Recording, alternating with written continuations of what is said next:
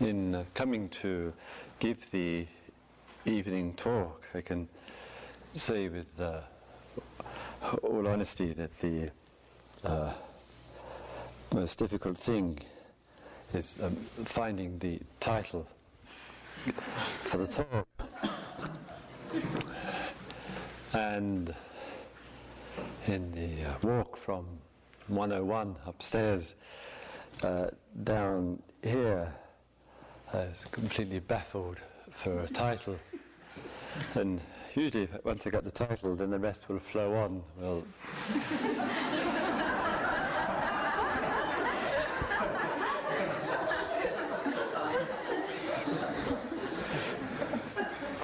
so this evening, there's no title and. And have to see whether the rest will flow on.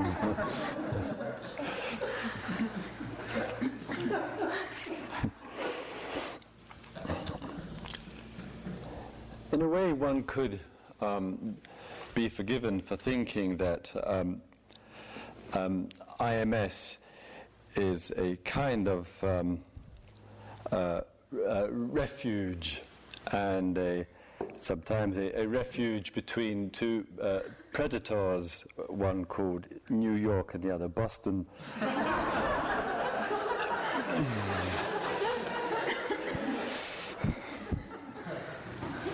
and so we find ourselves in situations uh, uh, uh, like this and in that, there is some uh, protection and uh, necessary protection from some of the harshness of this uh, world that we are living in. And sometimes, in that, of course, as you know, we receive uh, news and painful information which comes to us from those that we know and those that we don't know. And it seems that there's a sometimes a kind of perversity in the world of pain and cruelty and injustice and a kind of lack of fairness in the scheme of things and good people are as harmed as much as others. And this sometimes shakes us up and we wonder what is meant if there's any such thing as real justice in this world whether concepts of the East like karma can have any meaning or relevance, or whether they're just simply ways of trying to put some order into all of this which reveals itself. And in our coming to situations like this, we engage in the meditation processes, the work of exploring and looking at ourselves, and of course, a theme with the process of meditation is one which is a direct contribution to calmness and relaxation. And the day, through the timetable, the sitting, the walking, the atmosphere, the togetherness, all of this contributes to calmness and relax, relaxation, sometimes perhaps more than what we've really appreciated and acknowledged.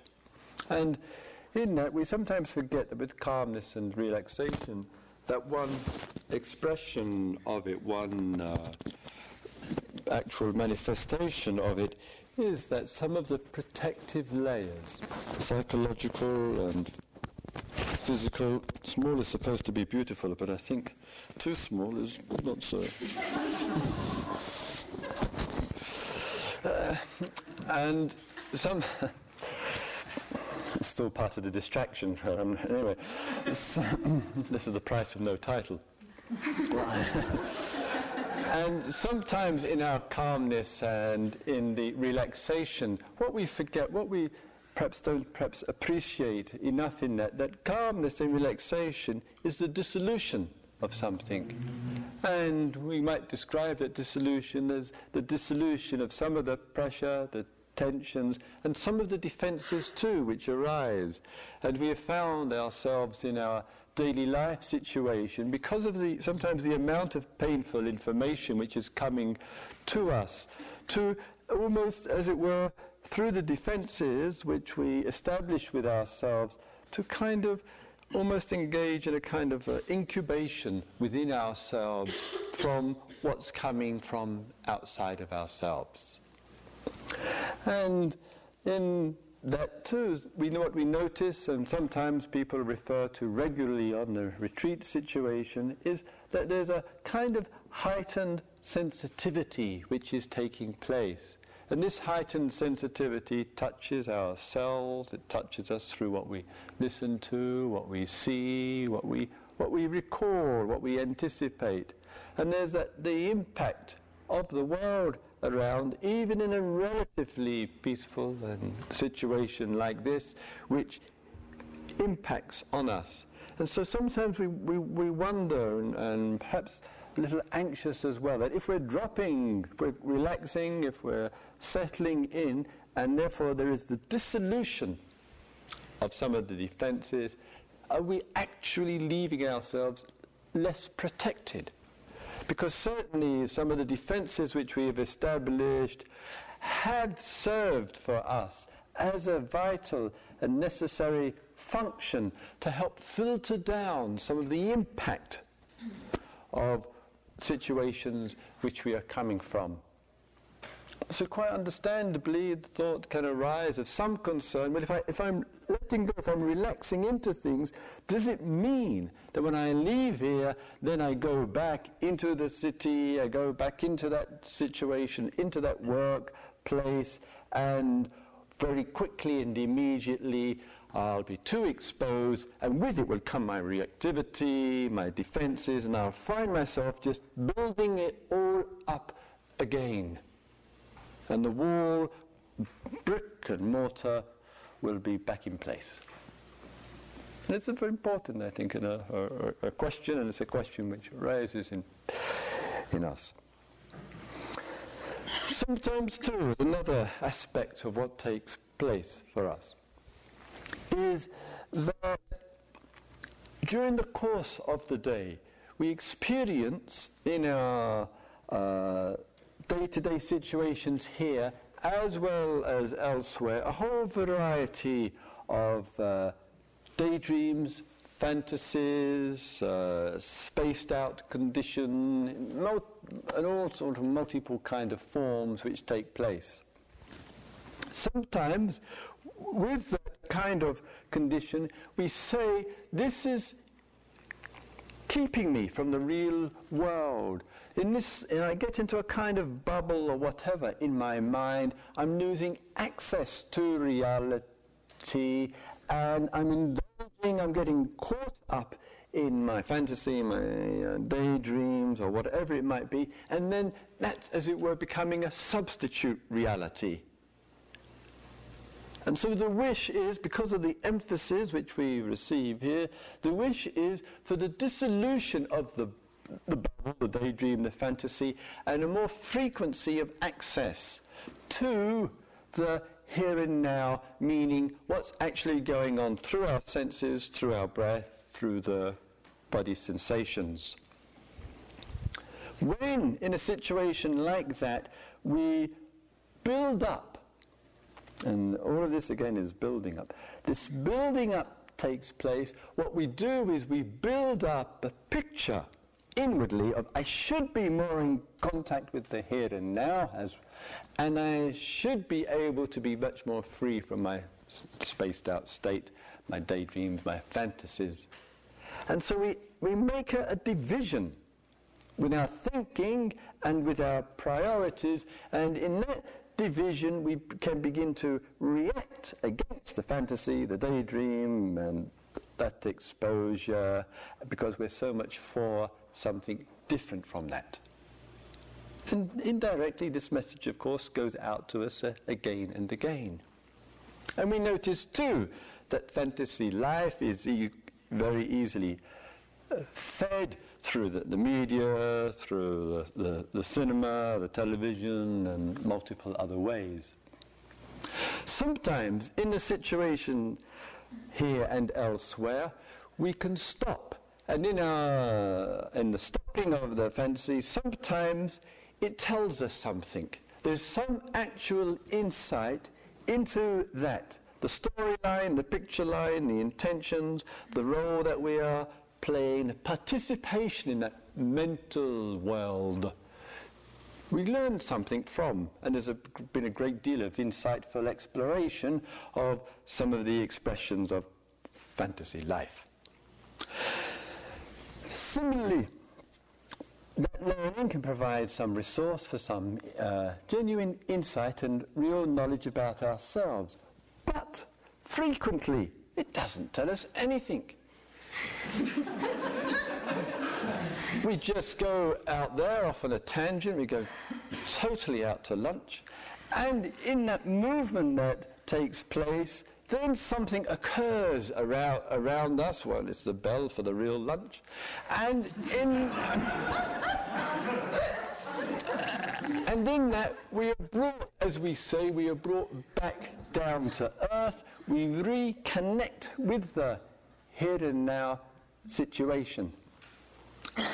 When there's the exaggerated value for the real lunch over the out to lunch lunch, that when that is occurring, very, very easily we form a standpoint.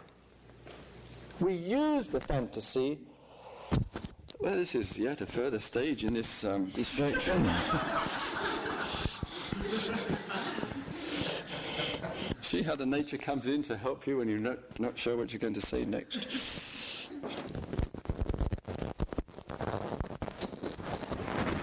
No wonder it's called the Dharma Seed Library.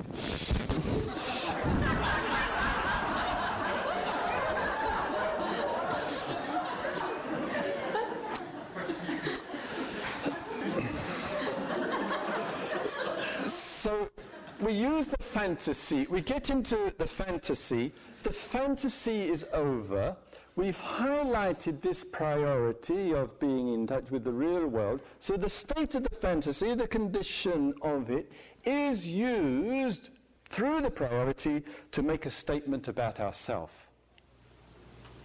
Oh, I am always lost in my fantasies. I can't get out of my fantasies. I live in my fantasies. I'm stuck in my fantasies, whatever it might be. And so there's, there's the expression of a certain mental state it ends either through some internal event or external event, and then comes in some kind of thought, and it gives the appearance that the thought is making an objective statement about the fantasy. As though one has a kind of clear access to the truth of the fantasy. I would say the fantasy is still continuing.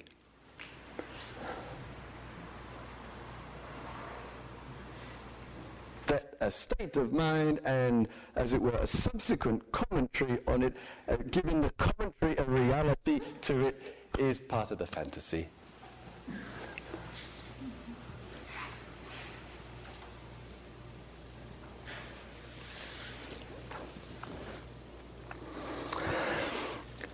One of the things with the judgment that comes when we uh, impose the judgment on our uh, inner life in this way, and we um, get caught up in this kind of mode. I think, in a way, we're not making allowances, and that allowance is for our humanness.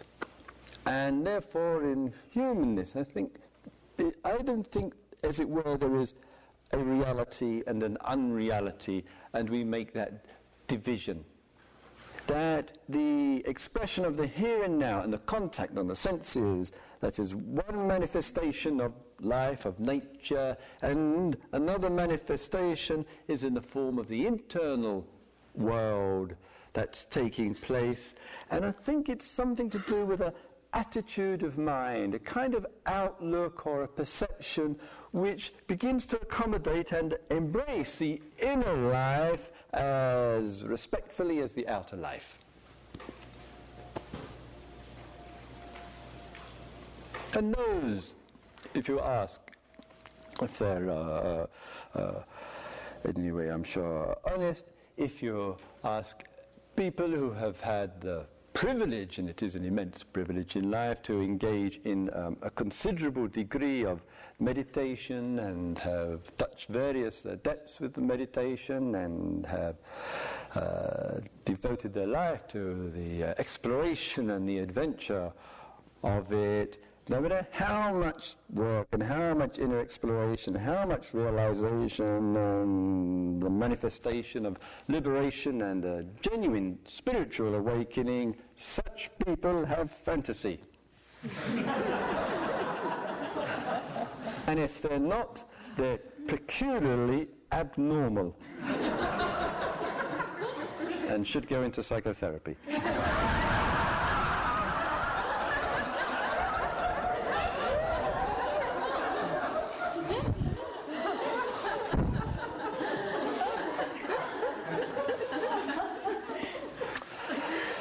So, in the inner life and the manifestations and the expressions of our, of our inner life, as I say, sometimes there is insight into the processes, insight into the manifestation. Sometimes there is none whatsoever. Just there's been an appearance, it's come, it's faded, and one has realized, generally speaking, after the event that it, this, whatever it was, has occurred.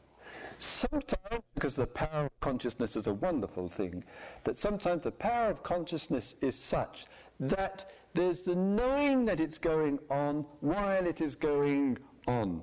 There's the knowing of a dream, of a nightmare, or whatever, while it's occurring, that it is that. And so the power of the consciousness in that re- respect, sometimes in the middle of it, and perhaps more often than not, we suddenly realize, oh, I was in A. in both cases, that means the first one I'm talking where there's the dropping of some of the protective mechanisms and the defensive mechan- mechanisms, or in the world of the fantasy life which takes place in our relationship to, to that, in the state of either experiences, I think there's much to be discovered much to explore and, and look at in our, in our lives and in ourselves here. If we take the first one uh, with the dropping of the uh, defenses, one as a human being doesn't like, generally speaking, to feel vulnerable. So the defenses give some protection from the excesses of too much vulnerability. But what we know with the defenses are and the protection is that too much of it means that we not only block out the painful information in life, but also we, because it's so uh, uh, habitual, it blocks out beauty. It blocks out light, it blocks out love, it blocks out affection, because it, it just works habitually. And then we begin to view the world around us through the defenses. And there's a lack of passion in our life, a lack of feeling in our life, a lack of whatever it is, because the defenses have got habitual and we haven't realized, we haven't understood when they are appropriate and we haven't understood when they're inappropriate. And I think there is a genuine place for defenses in life, or protection in life, or saying no, for limiting the amount of input, especially painful input. But the habitualization of it inhibits our liberation and, and it darkens the view of our situation, of where we live, the city, the place, the home, and our perceptions. We live in a darkened world because we haven't understood the rising of defenses and we haven't understood the falling of defenses. Haven't understood when there are no defenses and we're receptive to life and the interfacing of it, and we haven't understood when there's an appropriateness for it.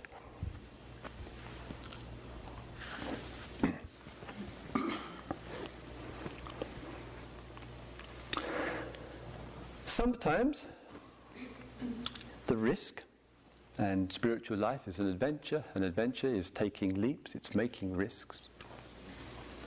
It's always opening up to new ground with a certain degree of uh, uncertainty to it.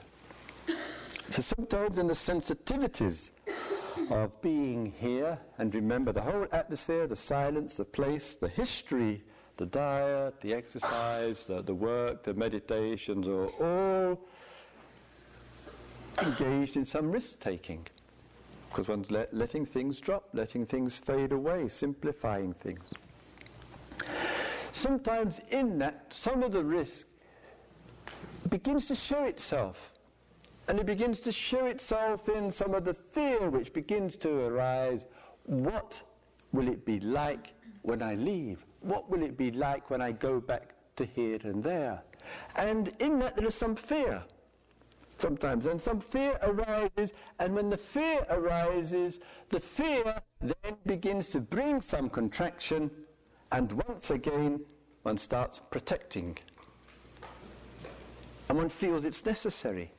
And one starts to hold in a little bit because of what it might be like from Sunday, Monday, Tuesday, or whatever. And so the element of risk, the element is counteracted by the element of faith. Let me have faith in the process. Let me stay with the process. Let me give us full care and attention to the process of what's happening and learning through the process. And, and, and the faith being, if I take care of today, if I really look after today, then in some way tomorrow will look after itself so that we don't buy the fear about tomorrow because the fear will harden us to the receptivities of today.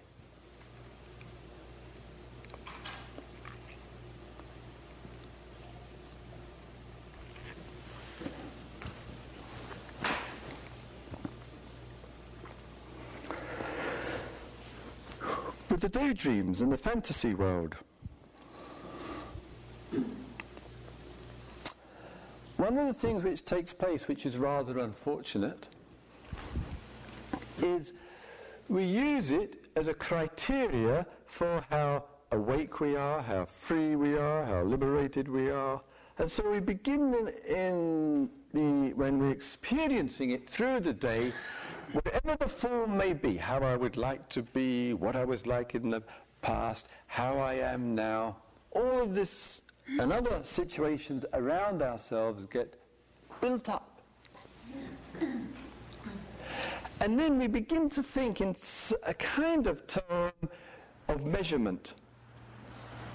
My, the amount of fantasy which I have is showing how connected or not connected I am. So if one goes through the day spiring along on some fantasy there, and one gets to the end of the day and it's 9.30,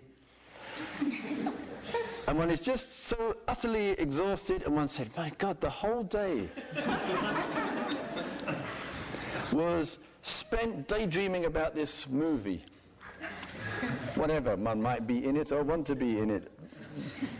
And as I must, as Marlon Brando said in a recent interview, was probably the best thing he ever said. He said, when he comes to the end of his life, he says he anticipates that he'll look over back over his life and he'll say to himself, "What was all that about?"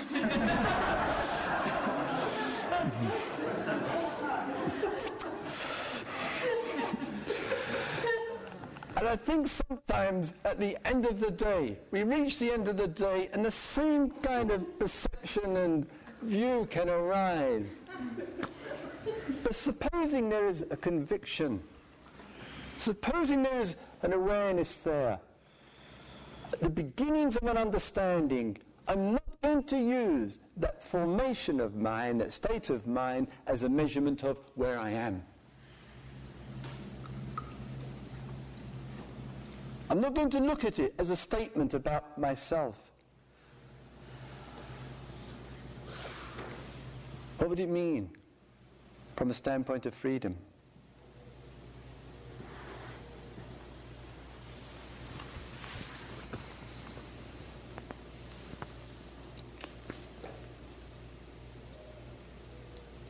Sometimes we touch places inside of ourselves. And we're brought into a, sometimes rather unexpectedly and if not unknowingly, we're brought into a, an awareness, a, a, a condition, we might say, in which rather fundamentally we're really challenged about our whole way of living and being with the present.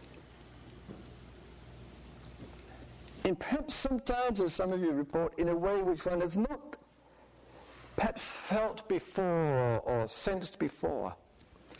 And sometimes the way that that manifests and shows itself is that one starts to wake up, and sometimes rather alarming, alarmingly, and sometimes joyfully, to the bare actuality that one's relationship to the present is that the present is only conceived of something for me, something which I have to do about for me or for others in some way or other, and it's, and it's the way that I relate to it.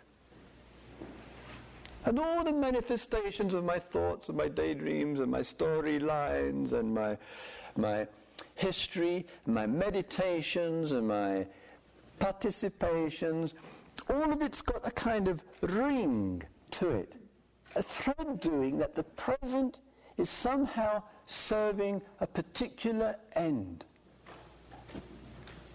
Whether the end is for oneself or whether the end is for others is rather, at this point, rather incidental, but the present's got a use. And I am giving it the use. And I'm making that use of the present fit in with some motives altruistic, selfish, or both. And so my relationship to life, the present, is in a doing mode. It serves a particular interest.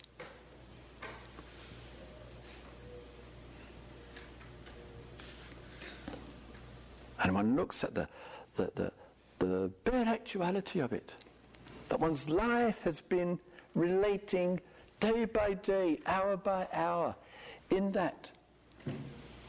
And when we're relating in that way, no wonder we're so frequently paralyzed with boredom. No wonder when, we're in a state of saying, I don't know what to do, the mind just responds in a state of boredom. No wonder that one can sit in here and have the most utterly boring periods, hours, days of one's whole life, in which one is just waiting for it to be over because one's so utterly bored with those knees and breath and talks and whatever. And, and all of that, in a way, is the whisper at times, if not the shout from inside of oneself I'm not doing anything. Nothing's getting done, nothing's getting uh, achieved, and the doing mind, and the habit of it and so sometimes we touch place inside and deeply inside where we begin to see that there is deep down some conditioned resistance to being with things just the way they are without having to do something. The very, we notice it deep down inside of ourselves, it seems that we can't relate unless we're in an action of wanting to do, wanting to change in some way or other.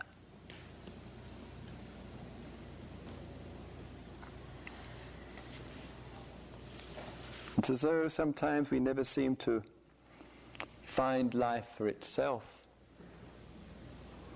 realize life for itself. We only seem to realize it according to how we relate to it.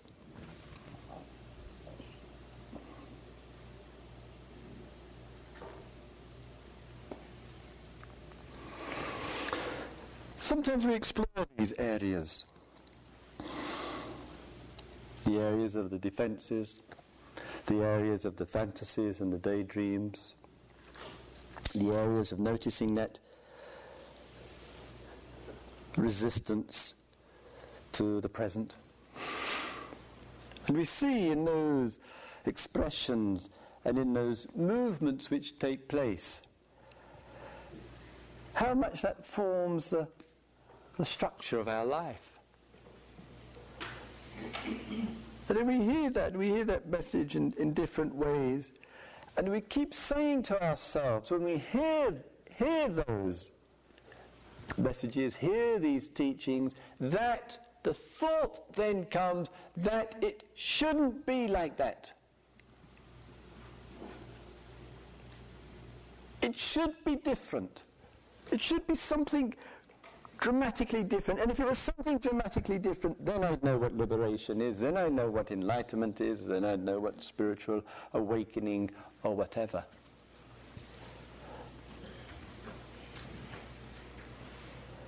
And sometimes we, we take the spiritual life, which is life, and we kind of compartmentalizing what it should be and what it is from what it is.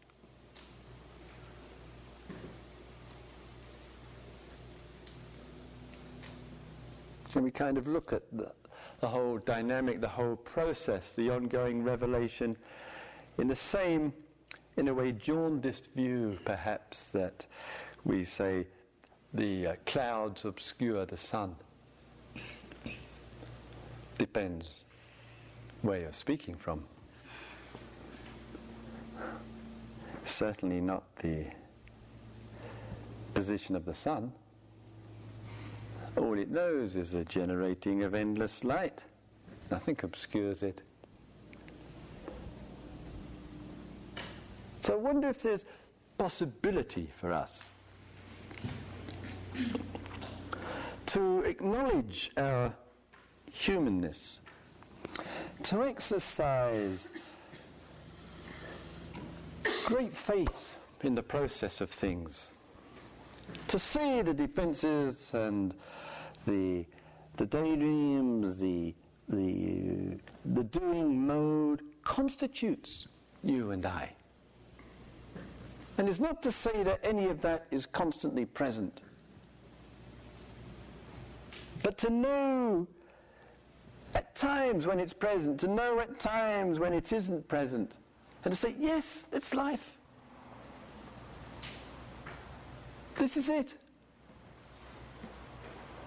So instead of being concerned about reality, this is the, the, true reality, the here and now, and the daydream isn't the true reality, Instead of being concerned with that viewpoint, let's be realistic.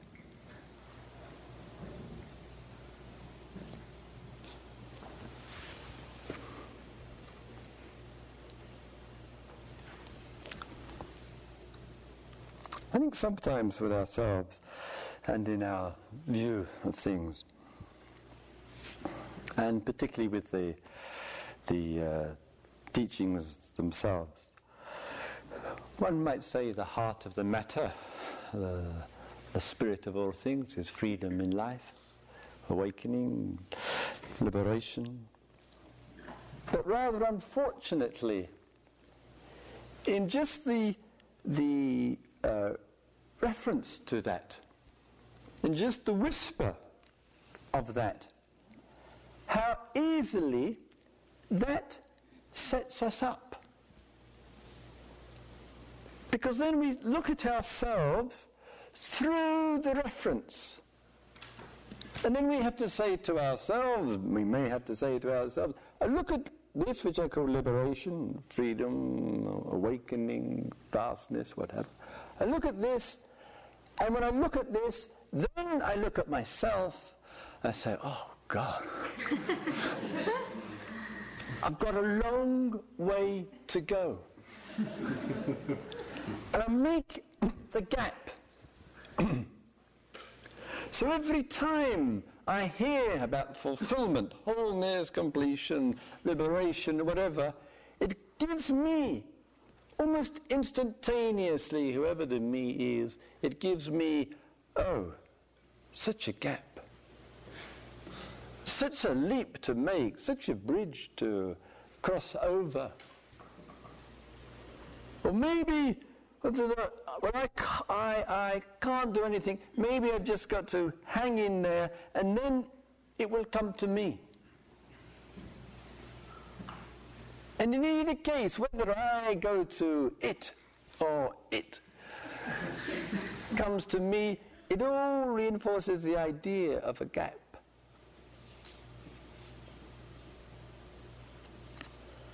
And our life is spent facing the gap. We're truly committed to these explorations and spiritual things. We, then the life is spent, it seems, facing the gap. And we think that the gap itself is the reality of our situation, is the truth of our situation, because we believe it to be the truth.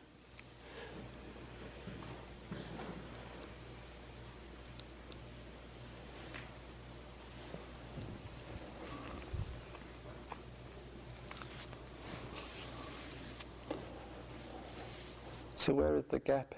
Unless there's the belief.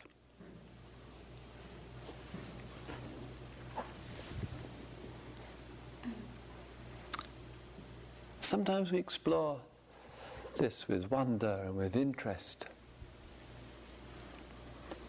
We say, hey, this gap is the fantasy.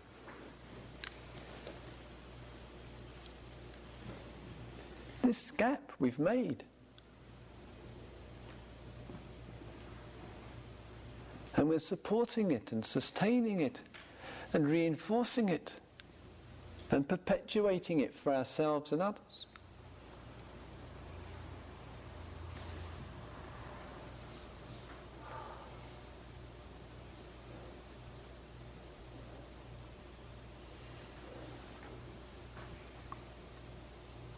So I think we can be adventurous and bold in our interest and inquiry and exploration. And not be afraid to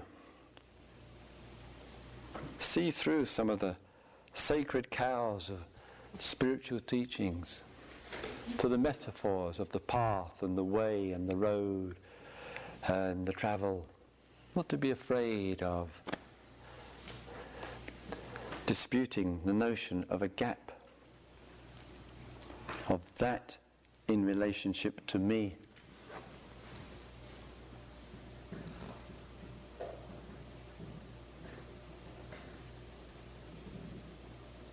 And I think all of that is instantaneously revealing great freedom.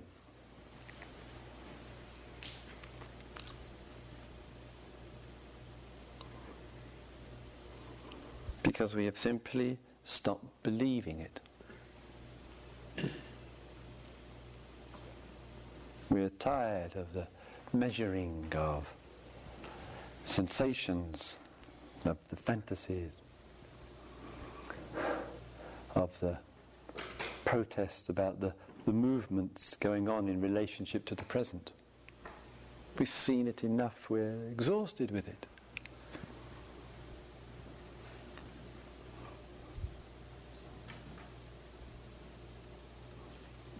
And so the Buddha has sometimes, he's re- referring to the ending of the belief and the freedom. He's, he's spoken of it in, he says it's like a person who's been in hospital and that person comes out of hospital. There's a, a relief in coming out. This is like a person who has been in, in prison Anyone has, takes that, that step out of the prison. And we have become prisoners of beliefs.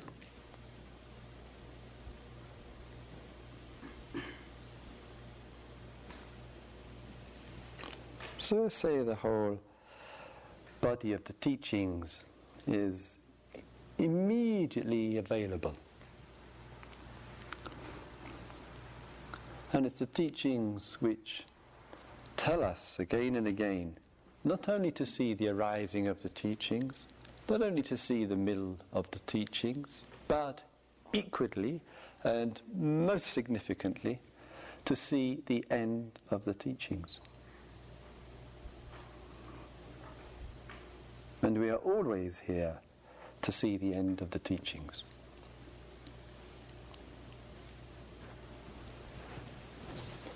May all beings see into life. May all beings explore the nature of things. May all beings be free.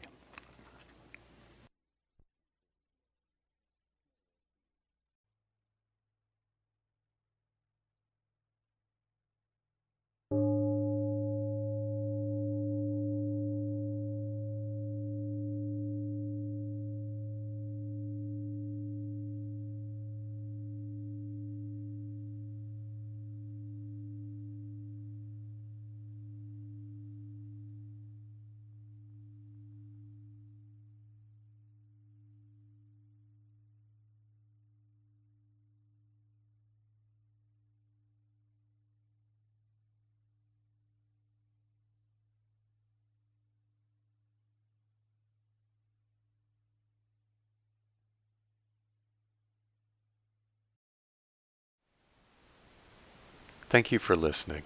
To learn how you can support the teachers and Dharma Seed, please visit dharmaseed.org slash donate.